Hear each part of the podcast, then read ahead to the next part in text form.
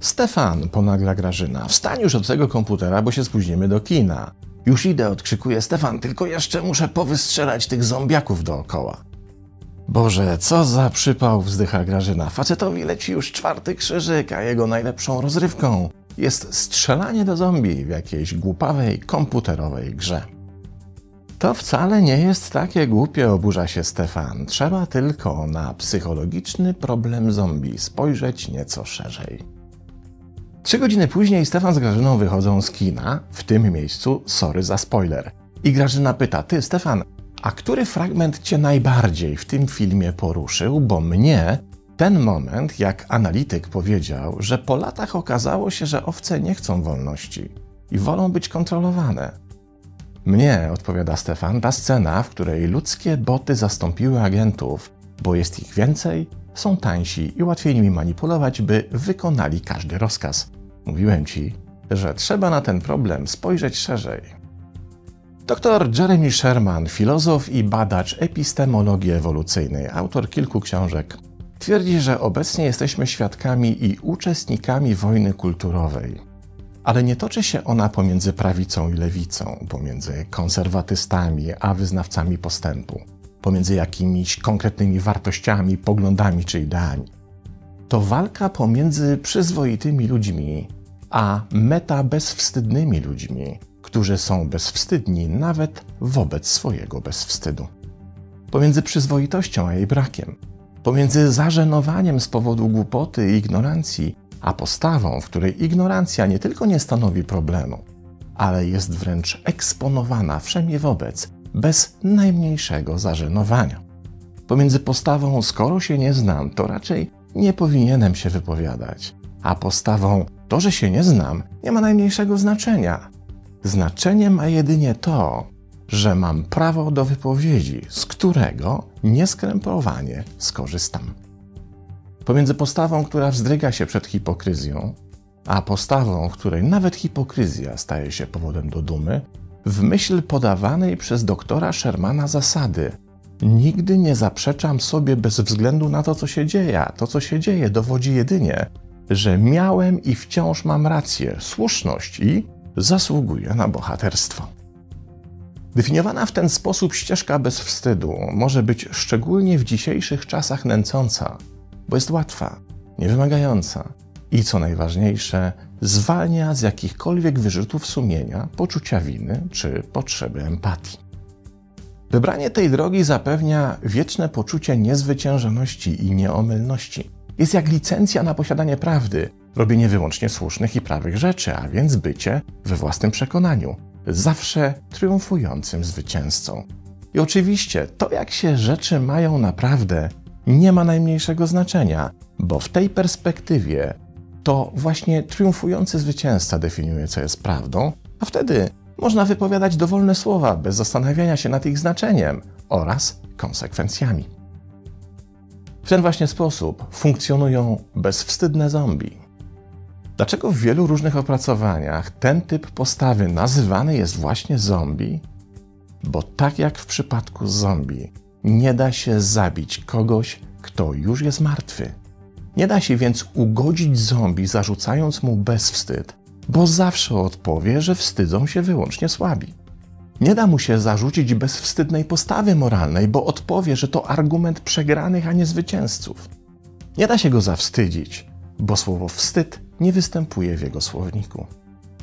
Tutaj warto wspomnieć o kluczowej charakterystyce zombie, biorącej swój początek z kulturowego mitu pochodzącego z praktyk wudu, gdzie wierzono, że można danej osobie skraść duszę. Wówczas ofiara takich czarów staje się w pełni zależna od tego, kto skradł jej duszę i żyje jedynie pozornym życiem. Bez duszy jest wyłącznie pustą skorupą, która bez możliwości doświadczeń wewnętrznych jest prowadzona poprzez to, co pochodzi wyłącznie z zewnątrz. Wykonuje więc posłusznie polecenia osoby, która ją kontroluje i, co zostało później rozwinięte popkulturze, Potrafi też zmienić innych w kolejne posłuszne swemu właścicielowi bezduszne skorupy.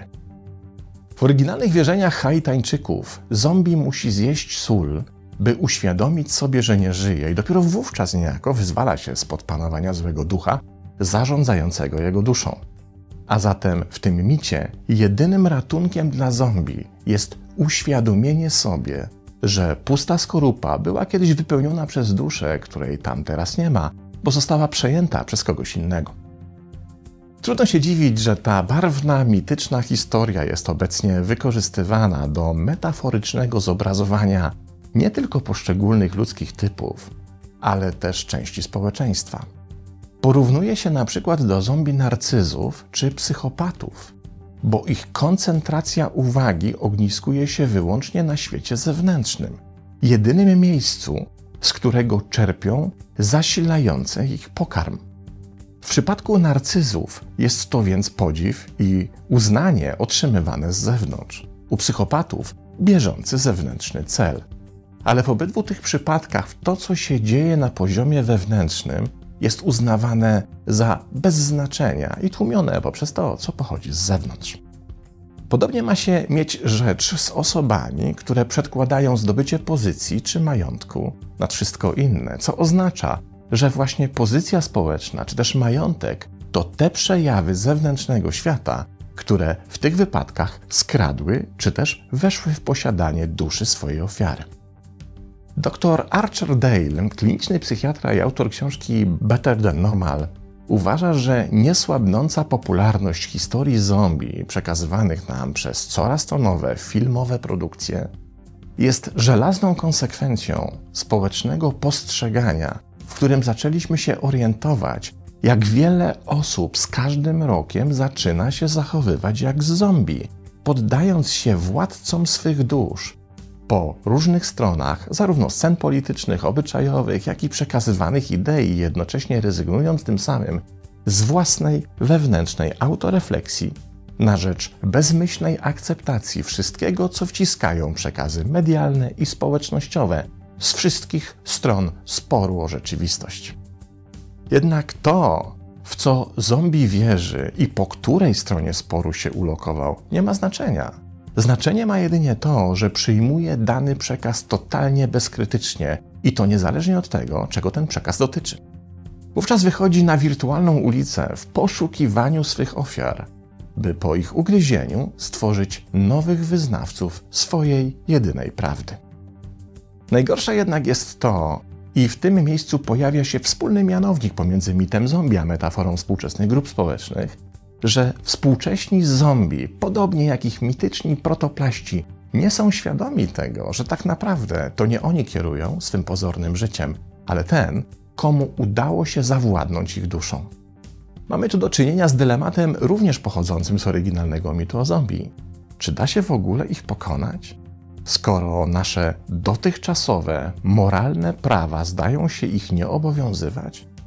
Tak jak prawa fizyki nie obowiązują w tych filmowych scenach, w których zombie z wystrzeloną z dwururki dziurą w brzuchu wstaje i dalej człapie w naszym kierunku. Na ten właśnie dylemat zwraca uwagę profesor psychologii z Western Washington University, dr Ira Hyman, wskazując, że mechanizm zombie pojawia się również w ideach, Mimo, że wielokrotnie udowadniano im błąd, to i tak coraz wychodzą z różnych internetowych szaf. Co z tego, jak mówi Hyman, że towarzyszą im stosy niepotwierdzających dowodów? Jak zawsze znajdą się tacy, którzy te właśnie błędne idee będą forsować jako prawdziwe, zdobywając tym samym rzesze kolejnych nowych zwolenników, czyli tak naprawdę hordy kolejnych wygłodzonych zombie. Co zatem zrobić? Jak przetrwać wśród rosnącej rzeszy zombie, a najlepiej zmniejszyć ich ilość. Tutaj po raz kolejny głos zabiera wspomniany na początku dr Jeremy Sherman, który mówi, że pokonać zombie można wyłącznie tym, czego im samym brakuje świadomością, bo to jedyny specyfik, który zabezpiecza nas przed zombiakami. Sherman tłumaczy, że zombie się rozprzestrzeniają i rosną w siłę wyłącznie dzięki naszemu zaniechaniu stają się bezwstydni, bo nie reagujemy na ich bezwstydność, przez co z ich perspektywy ten bezwstyd nie jest kosztowny. Jedyną strategią jest więc uczynić ich bezwstyd bardzo kosztownym, o wiele kosztowniejszym niż im się wydaje, by mógł być. By to zrobić, tu zacytujmy doktora Shermana, musimy demaskować ich bezwstyd i afiszować się alternatywą. Dopóki tego nie robimy i machamy z rezygnacją ręką na tego typu postawy, i dopóki nie stwarzamy dla nich żadnego zagrożenia, mogą nieniepokojeni wygadywać dowolne bzdury, pławiąc się w swojej zwycięskiej nieomylności. Jednak kiedy głośno protestujemy i zaczynamy to, co głupie, nazywać głupotą, kiedy uznajemy, że prawo do wypowiedzi nie jest jednoznaczne z prawem do afirmacji głupoty, i kiedy nie dajemy im cichego przyzwolenia na swoją działalność, naszym zaniechaniem, wtedy dopiero tracą impet i siłę. Jak mówi Sherman, próba udowodnienia im swojej moralności jest nieskuteczna. Oni nie dbają o moralność. Zawstydzą cię za niemoralność, a potem wyśmieją, że troszczysz się o moralność. Więc bądź sobą. Stań na swoim miejscu, nie próbując tego udowadniać. Twoja moc polega na drwieniu z nich odważnym, uczciwym człowieczeństwem, podczas gdy oni robotycznie bawią się w Boga. Kończy swój apel Sherman. I tu nie chodzi o przekonywanie ich do swoich racji, bo i tak ich do nich nie przekonamy.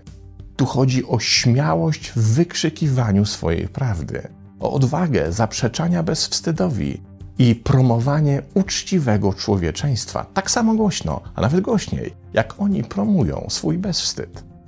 Skoro zombie karmią się naszym zaniechaniem i cichym przyzwoleniem, to im głośniejsi stajemy się w niezgodzie na ich bezwstyd, tym oni stają się słabsi. Kiedy się wycofujemy, bo uznajemy, że nasza wrażliwość nie ma ochoty na konfrontację z zombie, tym samym jedynie dodajemy im siły. Cichy szept nie ma wtedy możliwości wygrania bitwy z krzykiem. Jedynym sposobem na pokrzekiwanie zombie jest według Shermana wywrzeszczenie własnej prawdy. Jedynym zaś źródłem naszej siły wobec inwazji zombie jest to, czego oni sami są pozbawieni. Nasze wnętrze, refleksyjność, samoakceptacja i samozaufanie. A czerpanie energii z tego źródła jest możliwe tylko wówczas, kiedy uświadomimy sobie, że najcenniejsze imperatywy naszego działania pochodzą z wewnątrz, a nie z zewnątrz. Niezależnie od tego, czy jest to jakaś nawet najsilniejsza zewnętrzna idea, pozycja społeczna czy zasobność portfela. Wewnątrz mamy coś o wiele cenniejszego. Im bardziej jesteśmy tego świadomi, tym trudniej nam to odebrać, by przejąć nad nami kontrolę. Pozdrawiam.